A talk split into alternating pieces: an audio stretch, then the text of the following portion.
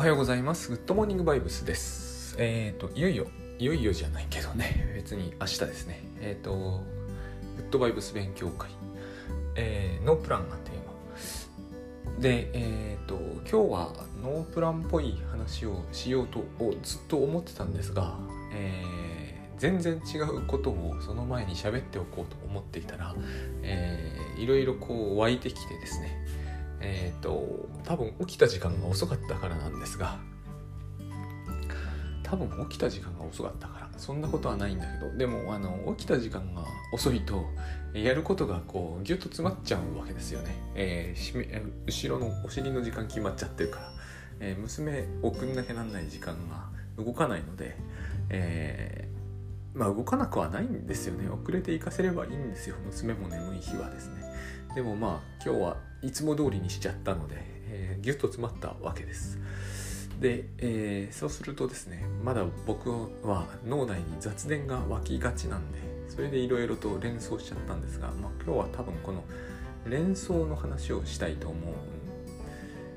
うしたいかなと思ってます。というわけで、その明日のノープランのお話と、えーと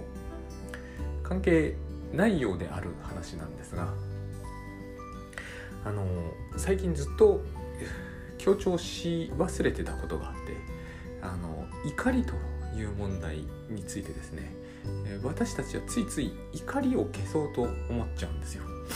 腹を立ってる時に、えー、気分が良くなかったり、えー、倉園慶三さんのグッドバイブスを聞いていたりすると、怒りを何とかしようと、怒りを手放そうとしちゃうんですけど、怒りは感情なんで、まあ、浄土と脳科学者だったら言いそうですけど、えー、それは残念ながら随には操れないんですよね、えー、皆さんもご存知の通りで、感情って随ではないですよね。随だったら、えー、多分苦しむ人って激減するんですよ。で、えーと、随じゃないもの、つまり随筋って言うけど、自分のか自由にはならないもの、心臓が動きますみたいな、随だったら困るじゃないですか。止まったりすると困るんで、えー、随じゃないものっていうのは、えー、肉体であれ意識であれいっぱいあるんですが、随なものに手をつけるべきなわけですね。で、えーと、グッドバイブスでいう随なものっていうのはイリュージョンなんですよ。イリュージョンは出し入れができると。つまりイリュージョンをなくしてしまえば、えー、例えば腹が立った時ですね、それに関連するイリュージョン、まあ多くの場合人の顔だと僕は思うんですけどね、えー、そいつを消してしまえば怒りは自然と消えていくというのがグッドバイブスで、私はこれは全くその通りだと思うんですね。これと全く同じことを言ってるのがいくつかあるんですよ。仏教もそうなんですよ。で、えっとどこが随かっていうのを私たちがこうも見失いやすいのですね。まずこれが一つになっちゃってるところだと思うんですね。例えば怒ってる時っていうのは、怒ってる人の相手のイメージとセットになってる感じがあるんですよ。だけどもよく考えよく考えるというのかな、よく見てみると、えー、イメージと感情はセットではなくて切り離せるんですね。で、これは脳科学者に聞けばそうだって言ってくれます。なぜかっていうと、えー、と浄土をつく形作るプロセス と,、えー、とイメージを形作るプロセスは別々のところで行われてるんで、えー、同じではないんですね。だから腹が立ったってものすごい腹が立ってる時って、えー、これが完全に一体化してるように思えるんですよ。あのー、非常に腹が立つ相手の顔を思い浮かべるとすごい腹が立つみたいな、これはもうね切り離せないように感じるんですけど、実は切り離せるんですね。で、えー、怒りの浄土の方は動かしにくいんですよね。消したり手放したりは難しいので、ですがあのイメージの方はできるんです。こっちをやりましょうという話なんです。で、あのー、イメージも手放しにくいと思われているんですが、あのー、イメージっていうのは随にでも作れますよね。例えば怒りの感情というのは何もないのに怒ろうと思っても怒れるわけではないと思うんですけど、えー、誰かのイメージをしようって思うと、私なんか相当苦手な方ですけど、得意な人は結構ありありとやれるって言うんですよね。ってことはつまり、えー、コントロールできるということですよね。作れるんだったらなくせるはずなんですよ。で、なくしてしまえば怒りはですね、即座には消えないんですが、えーと、かなり早いタイミングで消えるんですね。で、この話、このグッドモーニングバイブスを聞かれている方は、そこでは扁桃体はって話をする方もいらっしゃると思うんですけど、扁桃体も、えーと、扁桃体自体は髄ではないんですよ。あれが髄だったら非常に困るんですね。えーと、蛇がよく持ち出されるんですが、あの私たちはも森で、えー、蛇らしきものの気配を感じたら即座に扁桃体が活性化するんです。これの即座っていうのが非常に大事で、つまり蛇を見る前にもう体は動くというのが、これが本当の恐怖反応なんです。多分怖いと思う前にもう体は動くんですね。で、もしも、えー、パワハラな上司とかそういう話だった場合はですね、もし扁桃体だけが動く、それで終わってしまうならば、私たちは怖いとか腹立たしいとか思わないんですよ。扁桃体のそれは動いた後に来るものなんですね。だから扁桃体動かなければ一番その場合は問題ないのかもしれないけど、まあ、これは動いちゃうんでしょうがない。ここも手がつかないんですね。次に怒りが形成される。これはですね、あの情動なんですけれども、感情なんですけども、これもまあ完全に随じゃないんで、これもしょうがないと。この次なんですよ。逆に思えるじゃないですか。えーと、まず上司のイメージがあり、次に、えー、恐怖があり、そして怒りがあるように思うかもしれませんけども、まず実は身体反応があり、次に感情が動いて、イメージ作ってのは最後なんですよ。時間かかるんですね。で、このイメージ作るときに私たちは、まあ、イリュージョンを見る、意味付けもいっぱいすると。ここは、えー、手がつけられるんですよ、多分。まあ、仏教はそう言うんですよね。ここは、えーと、消せると。で、あのこの番組でも時々お伝えしているあの現象学っていうのも、ここに手をつけましょうっていう考え方なんですよ。あの意味付けという言葉も、まあ、出てくるんだけど、その逆の言葉の方が有名で、私はその逆の言葉から入ってるんで、意味付けの反対語ってエポケって言うんですよ。専門用語になっちゃうんですけどね。あれはなんて言うんですかね、意味外しっていうのかな。あのー、学校入れって言うんですけど、日本語では、あのー、何か非常に簡単です。あのまあグッドバイブスで言うのと全く同じです。本当にそうだろうかっていう、これをエポケと言うんです。で、あのー、例えば私たちの意味付けというのも、普段は目に何かが飛び込んできたら自動的に行われています。えー、例えばそのコップをコップはやめよう、えー、つまらないのでね、えー、何でもいいんですけどね、うん、バナナとかを見てこう細長いとかって思うじゃないですか。もうこの段階で意味付けは始まってるわけですよね。細長いという処理があるんですよ、実は。そうすると次に細長いのに似たものというものも一応連想されるように、脳は準備を始めるんですね。凄まじいわけです。えー、似たように細長いものとか、そういうこの辺に精神分析っていうのが入ってきますよね。連想ゲームというところがあるんで。ちなみにこれをやってるのは、えー、多分ですけど、最初に入るのは脳の後ろの方なんですよ。後頭葉っていうところなんですけど、そこから、えー、と上と下に経路が分かれて、上でも下でも意味付けやるんですよ。頭頂葉に向かう経路 と,、えー、と下の方に向かう経路とあって、まあ、なんか U ターンして戻ってくるみたいな。最後は前の方で処理するんで、前頭葉にまとめていくんで、こういうのり流れがあるんですね。この流れの中で、あのー、意味付けを連発していくというか、意味を一つ一つくっつけていくんです。黄色いとか美味しそうだとかですね。エポケというのは こ, これを逆にやるという、えーと、なんていうんですかね、まあ一種の哲学的なワークなんですが、カッコに一個一個入れていくんですよ。えー、黄色い、本当に黄色いだろうかとか、かなりバカバカしいんで、大体私はやる人は少ないと思うんですけど、これをやることの意味っていうのはやっぱりどうしてもですね、あのマインドフルネスに近づいていくなと思うんですね。まずよく見なきゃなんなくなるじゃないですか。だんだん見ることが全部みたいになっていくのが一つと、えーと、どんどんどんどん括弧に入れると最後には必ず何が残るかというと、えー、全体を括弧に入れるっていう話になるんですよ。必ずこれはバナナなんだろうかになるんですよ。ここまで来ればですね、えっと怒りは収まってますよね。この対象がバナナじゃなくて怒りの対象だった場合、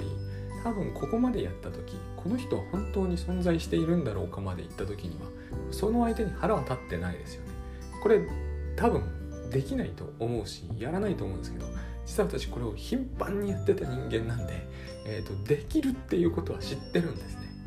えーと、私はその怒られるじゃないですか、誰かに会社とかで固まってるじゃないですか。その間実はこれを始めてしまうんですよ。あの家がやっぱりですね、そういう家だと、えーと、全てはイリュージョンだっていうのを繰り返し教えられるわけですから、結局あの最初子供の時は違いますよ。あの説法聞いてようとお経読んでようと意味分かってないですけど、分かってくるはじゃないですか。えーと、いちまんかいくらい読めばですね、訳も読まされるわけだから、そうすると繰り返し言ってることは要するに何もない何もないって話なんですよ。 目, 目に見ているものは嘘だし、感じてることも嘘だし、えーと、目に見えてるものは存在してないって話をずっと子供の時からされていて、しかもあの自分が好きだったのはそういう分野だったんで、大学行った時も僕はずっとっていうほどじゃないけれどもにねんぐらいはですね、現象学の本ばっかり読んでた時期があったんですよ。なぜかうちはにがいがドイツ語だったんで、ドイツ語でも僕はそのそういう本を割と読んでたところがあるんですね。まあよく今はドイツ語とか全部忘れましたけどね、よく当時あんなものを読む気になってたなと思うんですが、とにかくそういう感じなんですよ。目の前にあるものは本当は存在していないかもしれない、まあ、マトリックスですよね。別に一生懸命現象学とかやんなくてもマトリックスを一回見とけば基本ああいう話なんですよ。ただあの実際にどうなってるか分かんないですよ。何かに繋がってはいない、繋がれてはいないと思うし、えーと、結局それがどうであるかを私たちは分かる日は来ないと思うんですけれども、私は、えーと、しかし目の前にあるものが本当にあるのかどうかということは疑えるんですよね。そこまでは行くんです。ここまで行くということは、つまりもしも見ているものがイリュージョンだということになったら、そこ、そいつは消えますよ。えーと、私の経験ではね、そいつは消えるんですよ。なぜ意味外しと言わずにカッコ入れなんて言うかというと、多分イリュージョンの中でも消せるものと消せないものに分かれるからなんですよね。えっと、あのこれは細長いのか、細長くはないかもしれないって思ったって細長いんですよ。つまりそいつは残るんで、カッコ入れっていう言い方になるんですね。黄色くないかもしれないとか言っても黄色いんですよ。で、バナナじゃないかもしれないと言ってもバナナなんですよ。だから全部カッコの中に入るんだけど消え失せちゃうわけじゃないから、カッコ入れって言うんですね。これ意味付けの反対ですよね、やろうとしていることを。うまくやれるとですね、そういう日もあるんですよ。あのうまくやれるとどんとそこに何かが残った感じがするんです。あのこれはバナナだとかそういう判断が停止して、判断停止って言うんですよね、エポケは。で、停止してドーンとそこに何かが残った感じがするんです。だからあのよくお経に書いてある何もないっていうのはこれに近いんだろうなっていう感じはするんですよ。えなんかあるんだけど、それが何であるかは判断できてできなくなっちゃうので、そうするとほぼ何もない感じに似てくるんですけど、えーと、消滅するわけではないので、なんかこう不思議な感じになるんです。ドーンとそこになんかあるみたいな、ある種の絵描きさんがですね、なんか一生懸命描いてるものってこういう感じだなっていうのを時々見ます。あのリンゴばっかり描いてた人 い, いたじゃないですか。名前が今出てこないんで、えー、頑張らないですけど、リンゴばっか描いてた人いましたよね。あの人にとってのリンゴっていうのに似てる感じがします。なんかそこにあるんだけど、えーと、それが何であるっていう判断が止まってる感じ、これはですねできるんですよね。でここまで来ちゃえば、えーと、消すべきイリュージョンも全部消えるんで、えっと、怒り手放すっていうのはもう簡単なんですよ。さっきは怒ってたかもしれないけど、今はもう怒ってないんですよ。あの、扁桃体なんていうのは早いんで、処理が。ちっちゃいですからね。針処理が早くなければ何の意味もない機能なので、えー、と処理早いんでいつまでも引きずらない限りは消えちゃうんですよね。いつまでも引きずってるのはあの連想ゲームなんですよ。イリュージョン使ってあのこの上司にこう言ってこう言われたらこう言ってっていうあれをやる、やることによってずっと情動とあの恐怖を引っ張ってしまう引っ張ってしまうっていうのかな、そいつらをこう焚きつけるみたいな感じなんですよね。だから自分で自分がや自分がやってることなんだっていう話になると思うんですね。なんていうんですかね、そこに薪をくべ続けない限りは消えるのにくべ続けちゃうと。で、あのこうやって消すことができてしまえばですね、えーと、人を攻撃する理由っていうのは自分としてはこう根拠を見失う感じになるので、えー、大丈夫になるんですけれども、もう一つここにあってですね、えー、この話は、えー、ここからグッドバイブス的に続くんですけれども、ここで減少額だったら絶対ここで終わっていい話なんですね。えっと、なんていうんですかね、こう私たちはこうイリュージョンをもとに何かを判断してはダメなんだっていうのが僕は減少額だと思うんですけれども、えっと、でも私たちはイリュージョンを非常にこう自動的かつ高速に見るので、えっと、見ざるを得ないもんだと思ってる。なんだけれども実際そういうわけじゃないんだってところまで行きつければ基本はいいと思うんですよね。フッサールみたいな人の話を読む限りは。だけれども、えーと、実際の生活では問題はバナナじゃないんで、問題はこう、えー、攻撃してくる人なんで多分。で、その人の、えー、その人に関するイリュージョンはそうですね、例えばブログで嫌なことを書き、書き、書かれましたと。いうイリュージョンだったとするじゃないですか。だいたい間違いなく腹が立った時というのはその人の顔とかその人がこうなんて言えばいいんですかねのイメージがくっついてきてるんですよ。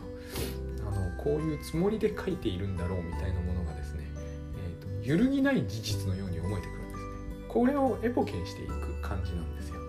えーと、イリュージョンでも意味付けでもいいんですけど、とにかく一個一個外していくと。そうするとえーと、実はですね、そこに書かれていることはよく読むとっていう話になっちゃうんですけど、よくエポケしていくと、えー、怒る理由はこっちにはないことになるんですね。もしこれで、えー、怒る理由がなおあるというんであればですね、えーと、そういう事例を報告してほしいんですけれども、私はないと思うんですよね。私がやった限りではですね、クレームメールであろうと、えーと、誰からのメールであろうと、誰かの非難っぽいレビューであろうと、これやって腹が立つ続けたってケースはないんですよ。あの非常に不思議なんですけれどもね、あのつまり何が不思議かっていうと、最初に読んだ時のあの反応、まあでも不思議はないんですよね。やっぱり最初に見た時の反応っていうのは扁桃体の反応だから情動作用だからしょうがないんですよね。次の問題が残るんですよ。間なんでこれを書いたんだろうってことなんです。えっと、グッドバイブスが言うのはこれを取り除いてあげましょうっていうような話に近い。あの実際に相手がその目の前にいないんで、だからあのメールとかレビューとかをあんまりグッドバイブスでは問題としないんだと思うんです。目の前にいる相手を問題にするから。でも同じことを必ず私たちは思います。えっとこのエポケって作業は手間取る感じがするじゃないですか。慣れると割と早いんですが、なぜなら意味付けしてるのは、えー、秒単位ですから多分いちびょうかかってないと思うんですよね。何かを見て口頭葉に入って、それが四角いか丸いかどんな色をしているか美味しそうなのか食べられるのかの判断ってめちゃくちゃ早いじゃないですか。これが人間の脳の凄さなんですけれども、この速度でやることはできませんけれども、この反対はでも意識すると相当の速度で戻っていくってことは一応できるんですよ。だから言うほど時間かかんないんだけど、すっごいめんどくさいことをやるような気がしますよね。多分あの減少学みたいな話って普通に大学で講義されるとすげえめんどくさくてバカなことをやらされる感じがきっとすると思うんですが、なぜこれを俺がやんなきゃなんないんだって思うじゃないですか。なぜ、えー、相手に対して腹が立つという状態をいちいち解体してですね、えー、腹が立たない状態にしなきゃなんないのかと。一つは腹を立たせ続けるというのは非常に辛いことだからなんですが、これはあのこれが止められなくなるレベルまでいけば分かることなんですけれども、でも、えー、日常で腹が立った時の場合には、えーと、ここをわざわざ、えー、相手のために攻撃を止めてやる義理はないって思う人もいっぱいいると思うんですね。実際に、えー、しばしばグッドバイブスで言われる理不尽さとか、えーと、不公平だって話は実はすごく現象学に対してつけて、つけられているケチに似てるなって思う時があるんです。わざわざエポケするのは何のためなのかと、結局そこにバナナがあることを、えー、と再確認するためだけだったらやる意味がほとんどない感じがすると思うんですね。で、えーまあ、結局これは判断というものがおかしいからなんですけれども、そう、そうは全く思えないというケースが、まあ、あるわけです。ケースだけ取り上げると、例えば、えー、私がしばしば持ち出す例だと、こういうことは本当は ま, まず全然なかったんですけれども、えー、打ち合わせの場所に行っても編集さんがいなくてすっぽかされたと。こういう時になぜわざわざ私がボケをしてですね、えー、意味付けを外しイリュージョンを取って実は怒る理由がないなんてことを考えなきゃいけないのかと。一歩間違うとそれはですね、社会正義に反するみたいな議論になるんですよ。エポケやってみるとそれが社会正義の話と全然関係ない感じがするんですが、えーと、この話だけ取り上げるとそういう感じがするんですよね、えー、理不尽な感じがするというやつですね。理不尽なのは怒ってるからなんですが、で怒りはイリュージョンが作り出してるんですけど、全部そうなのかっていう話にだんだんなっていくんですよ。で、えー、だからだから、えー、この編集さんの話はまた置いときますけど、特に Amazon レビューとかで攻撃されているとき、えー、なぜ相手のそのレビューは攻撃に見えるのかっていうのがイリュージョンを取っていく、エポケしていく方法なんですが、ではなぜその人はそのレビューを書いたのかっていう部分なんですね。これは、えー、相手がイリュージョンを持ってるからに間違いない。で、この段階でももう怒りは解けていいんですけど、えー、もし相手が目の前にいた場合はですね、Amazon のレビューだといないけどいた場合はその人のイリュージョンを取ってあげるというのがグッドバイブスのワークに出てくるんですね。この時も同じことを考えるはずなんですよ。なぜ自分がそれをしてやんなきゃいけないのかと。別に私はこの人のカウンセラーでもないのにね。あの夫婦なんかの場合はカウンセラーと対して違わないことになるか、それ以上のことになるとも思うんだけれども、ここでもなぜってのが出るんですよね。で、なぜってのが出るということは、実は相手を罰したいということじゃないですか。えー、なぜ相手は怒っているんだろうと考えるということはですね、えー、なぜこの人は怒り続けなきゃなんないんだろうって考えることと同じなんですよ。この辺多分込み入っていて分かりにくいと思うので、だから倉園さんのブログを読んでほしいんですけれども、私は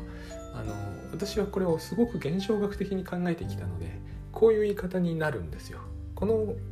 僕はですね、この番組では自分がこう理解するのが一番納得がいくということをそのまんま喋るんで分かりにくいんですよ。分かりやすく喋ろうっていう話だとまた違うんですけれども、私あの本書くときだったらこういう書き方は絶対しないようにしてるんですけれども、あのだから本書くときって私はこう二重に悩むんですよ。自分が納得するロジックであればこうは書かないっていう書き方をするときがあるんですね。人は多分こういう考え方はあまり、えー、しないか好まないだろうっていう、あの、なんていうんですかね、これはイリュージョンだと言われればそうかもしれないんですけど、僕はちょっと違う気がちょっとするんですよね。あのー、理解力とかの話じゃなくて思考の癖みたいなものってありまして、まあ、それ文章の癖として出るんですけれども、自分はこういうロジックじゃないと納得いかないっていう、やっぱりそういう癖がどうしてもあるんですよね。その癖をこの番組ではまんま喋るんですよ、私は。だから多分、えーと、最近あのツイッターでですね、えー、ランコッコさんという方かな、ランコッコ流解釈みたいなのを書かれてるんですけど、そうなんですよ。そうならざるを得ないと思うんですね。えー、私流に解釈というか、私流儀で、多分僕はグッドバイブスっていうのはこうだっていうのがあるんだけど、それを私が納得して実践するということになってくると、えーと、やっぱり自分のこう思考の癖みたいなのに乗せないとですね、ことがやっぱりこう攻撃を手放す系じゃないですか。厳しくなってくるんですよね、自分にとって。その辺のことがここに入って挟まってきてるんだろうと思います。その相手の怒りを取るという時に、えー、なぜだって思うということは自分が怒ってるってことになるじゃないですか。で、自分が怒ってるというのはさっき言った通り、えー、エボケをやりきってないっていう意味なんですよ。つまり、えー、怒り続けていたいから怒ってるっていう部分が絶対にあるんですよ。これはその事実であるというところまで行くにはですね、世界をかっこいい入れしなきゃダメなんですよ。この世界は本当に実在しているんだろうか。実在していない世界に怒る理由はないじゃないですか。だから実在しているという確証を得るまでは、えーと、怒ることが絶対に、えー、事実にマッチしているというところまで持っていけないんですね。こんな面倒くさいことを普通の人はしないというのはよくわかるんですが、でもですね、えー、夢の中で人を殺したくないって思いません？本音のところでは。あのー、夢の中だから取り返しはつくんですけれども、夢の中で殺人を行うということはですね、えー、自分の作り出した、えー、キャラクターですかね、その心の中のキャラクターを、えー、殺害するということになるじゃないですか。どう見てもこれはですね、どこからどう見ても自分で自分を攻撃している感じになってしまうと思うんですね。で、夢かもしれないっていうのは、えーと、これ面白いことにグッドバイブスの、えーと、勉強会のうーんアフタートークみたいなところで話題になったんですけど、マトリックスみたいな話って結局こう最終的には、えー、そうではないという根拠を絶対的に得ることはできないですよね。あれは原理的にそうですよね。この原理的にそうであるというのが、つまり、えーと、現象学で言いたかったことなんですよ。多分現象学者がみんな言ってることは原理的に不可能なんだってことなんですよ。超越って言い方をするんですけれども、あのどうやったって世界がこうであると見たまんまであるという証拠を得ることはできないんだよっていう話をしてるんですよ。えーと見たまんまではあるかもしれないけど、そうじゃないかもしれない可能性はどこまでもついて回るよねっていう話をあれはしてるんだと思うんですよ。そうすると、それがどこまでもついて回るということは、えー、このレビューは、えー、悪意があって、えー、本の売れ行きを阻害するということは言い切れないというのはどこまでもついて回るわけじゃないですか。あるいは私が何かの、えーことで攻撃されているという証拠は、決定的な証拠を差し押さえることは永遠にできませんということを意味しているわけです。でこにもかかわらず、相手に鉄槌を下すとか、そういう情動を持ち続けるというのは理不尽じゃないですかっていう話なんですよ。でこれ相手にも言えることのはずなんですよね。相手が私を攻撃してきたとするとですね、その人はきっと、えーと、イリュージョンを現実だと確信していると。でイリュージョンを現実だと確信しているという人は気の毒だから気の毒だからというのはちょっとあの上下関係できちゃうかもしれませんけど、でもやっぱり気の毒だから、えーと、そんなことで苦しむ必要はないんですということを伝えると角が立つので、一番角が立たないのは、えーと、イリュージョンと意味付けを指摘していくというか、えー、それは意味付けですということを納得してもらっていくと、このプロセスを踏めばですね、多分怒りが解けるので、そのレビューは、えー、取り下げられるだろうっていうようなノリなんですよね。ノリとしては。で、なんでこれを私がやってやんなきゃいけないんだって思うということは、私もイリュージョンの中にいるんですよ。その、そう思う限りはいるんですよ。えっと、何でも何もないんですよ。つまり、えっと、相手がイリュージョンの中で苦しんでればいいって思うということは、えーと、罰を与えたいということなんですけれども、相手が、え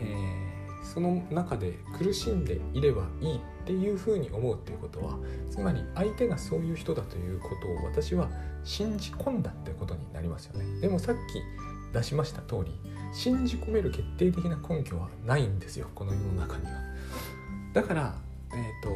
多分私が何か相手がずっとそのまんまでいればいいのにと思うということは、何かを信じちゃっているということなんですよね。これを多分両方同時にいっぺんに消し去ることができると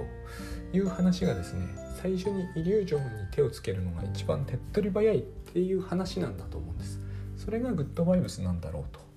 私はすっごく今の話を、まあ、ほとんどフッサール流に解釈したんですよ。で、最初はそうだったんです。私が倉園さんの話を聞いた時、非常にこれは仏教的でもあるけどフッサール的だと自分の中ではですね、そう聞こえるんですよ。で、すごくこうエポケーが強調されていた、えー、フッサールがそうでした。もうものすごくエポケー言ってる感じだったんですよね。あのエポケーだけ言ってるわけじゃないんですけど、とにかくこうこう、こうなんていうんですかね、構成していくみたいなことに対するこう逆流っていうものを強調されている感じがあったんですよね。えーと、こういうふうに人の脳、人は物というものを見て組み上げていってしまう。現実というのは構成されたものみたいな、あれはすごく脳科学的にもそうで、本当にそういう、えーと、プロセスがあるんですよね。ビジュアルいちっていうところから入ってって、ビジュアルに、さん、よん、ご、ろく、ななとなってって、それが統合されていて視覚像というものが形成される。遅いじゃないですか。遅いというのはプロセスが多すぎますよね。こういう状態、こういうもので、例えばヘビだハチだに襲われたら、えーと、プロセス ブイいちにさんよんごろくななはち だと分かりました。逃げ遅れますよね。だから扁桃体には直通ルートがあってまっすぐ扁桃体に緊急時の場合は行くんですよ。そうすると私たちは当然それがハチだかヘビだか分かんないが恐怖を感じる間もなく、えー、逃げ出すと、この多分ですね、えー、いろんななんていうんですか、プロセスの中でイリュージョンと恐怖感と、えー、行動が一斉に発生して、私たちはそれを全部、えー、その順番と因果率を誤解するんですよね。多分そういうふうにして、えー、イリュージョンというものが、イリュージョンが恐怖を作り出すわけでは全然ないのに、えー、イリュージョンが恐怖を作り出すと思うんで、しかもそのイリュージョンは避けがたいものだと思うので、いつ、いつしかイリュージョンが現実だと思い込んでですね、えーと、この現実さえなければいいのにという話になっちゃうんだと思うんですよ。もともと存在しない現実に対して。ここに、えーと、鉄槌を下せないのが理不尽だっていう話をするってことは、えー、やっぱりこう自分の頭の中に対してすごく理不尽な話なんですよね。 ブイワン からななは、えー、便利だからただ作ってるだけのものじゃないですか。この流れの中で逃げるためだったらいらないってことになりますよね。現に、現にないんですよ。魚とかにはなくても逃げれるから、餌も食べられるんでいらないんですよ。そのこんなに美しい映像みたいなものはね、この映像を作っているその話の中でも面白いのが、例えば ブイワン だけだと当然何の像も結べないんですね。え色もなければ形もないっていうのがあるんだけど、それでも ブイワン ってのはあるんで、え ブイワン だけ使っあの盲視の人ですよ、えー、と目が見えない方、ブイワン だけでものを判断するっていう能力に長けてくるっていう話は、よくあのラマチャンドランとかそういう人たちがしている話ですけれども、それくらい私たちは実はこう像というものを信じてるんだけど嘘なんですよ、この像それ自体が。えーと、ブイワン だけだと私たちはものが見えないので形もわからないので見えてないって考えるんですけど、もし ブイワン だけでは見えないということであれば、ななまであったって見えないことになっちゃうんですね。そういう言い方ってすごい納得されるとは到底思えないんですけど、えーと、話としてはそのはずなんですね。つまり外在しているものを見ているわけじゃなくて、あくまでも常にイリュージョンを使って僕らは判断しているつもりになっていて、しかも実際にはしばしばそうはしてない。特に恐怖に関することってのは、不安に関することでもいいんですけど、そうはしてない。見てから判断してるわけでは全然ない。だから、えー、イリュージョンというのかな、ビジュアルを使って、えーと、怒りを消し去ろうとしても無駄なんですね。えー、そういうことをするぐらいだったらば、つまりビジュアルが怒りを作り出すわけじゃないっていうことなんですよ。ビジュアルが怒りを作り出すわけじゃないのに、この脳内シミュレーションを使って怒りをの原因を消し去ろうとしたり、えー、なくそうとしたり、えー、と破壊しようとしても不可能なんですね。それを不可能なので、えっと最近アーモンドっていう小説を読んでるんですけれども、それは扁桃体自体が非常にこう微妙な働きをするので差別される人の話なんですね。ノンフィクションなのかフィクションなのか非常に微妙なんですけど、アーモンドっていうのは扁桃体って意味です。アミグダーラって本当は言うんですね。それぐらいそのこの情動反応というのは実はあの目で見えるとか音が聞こえるということとは関係なく働いているっていうことを、ああいう小説はすごいよく教えてくれると思うんですけれども、私たちはどうしてもそうは思えない。目で見たものや聞いたものによって自分の怒りが作り出されている気になってる。このことを多分一番思い出すのにいいのは蛇の恐怖なんだと僕は思うんですよね。あれいつもそうなんですけど、カサカサで僕らは恐怖する。象がまだ全く結べていない段階で恐怖できるんだから、えーと、象が結べることによって、つまり何かを見たり聞いたり出来事に体験することによって恐れるわけじゃないんですよね。そういう話が随所にある。で、だから怒りというものを何でもいいんですけども、何か攻撃というものに遭遇した場合、えーと、どんな音とか、えー、絵を自分の頭が作ったかっていうことを、えー、チェックすればいいということなんだと思います。最終的にはそいつらを消せば多分、えーと、怒りは消えるはずなんですよね。どっちかというと扁桃体の処理は、えー、単純なもので長持ちはしないものなので、えーとそんなに長く続くはずがない。長く続いているということはすでにイリュージョンだということなんだと思います。この長くというのはいっぷん以上と多分いう意味なんで、僕はそういう感情を今持ってます。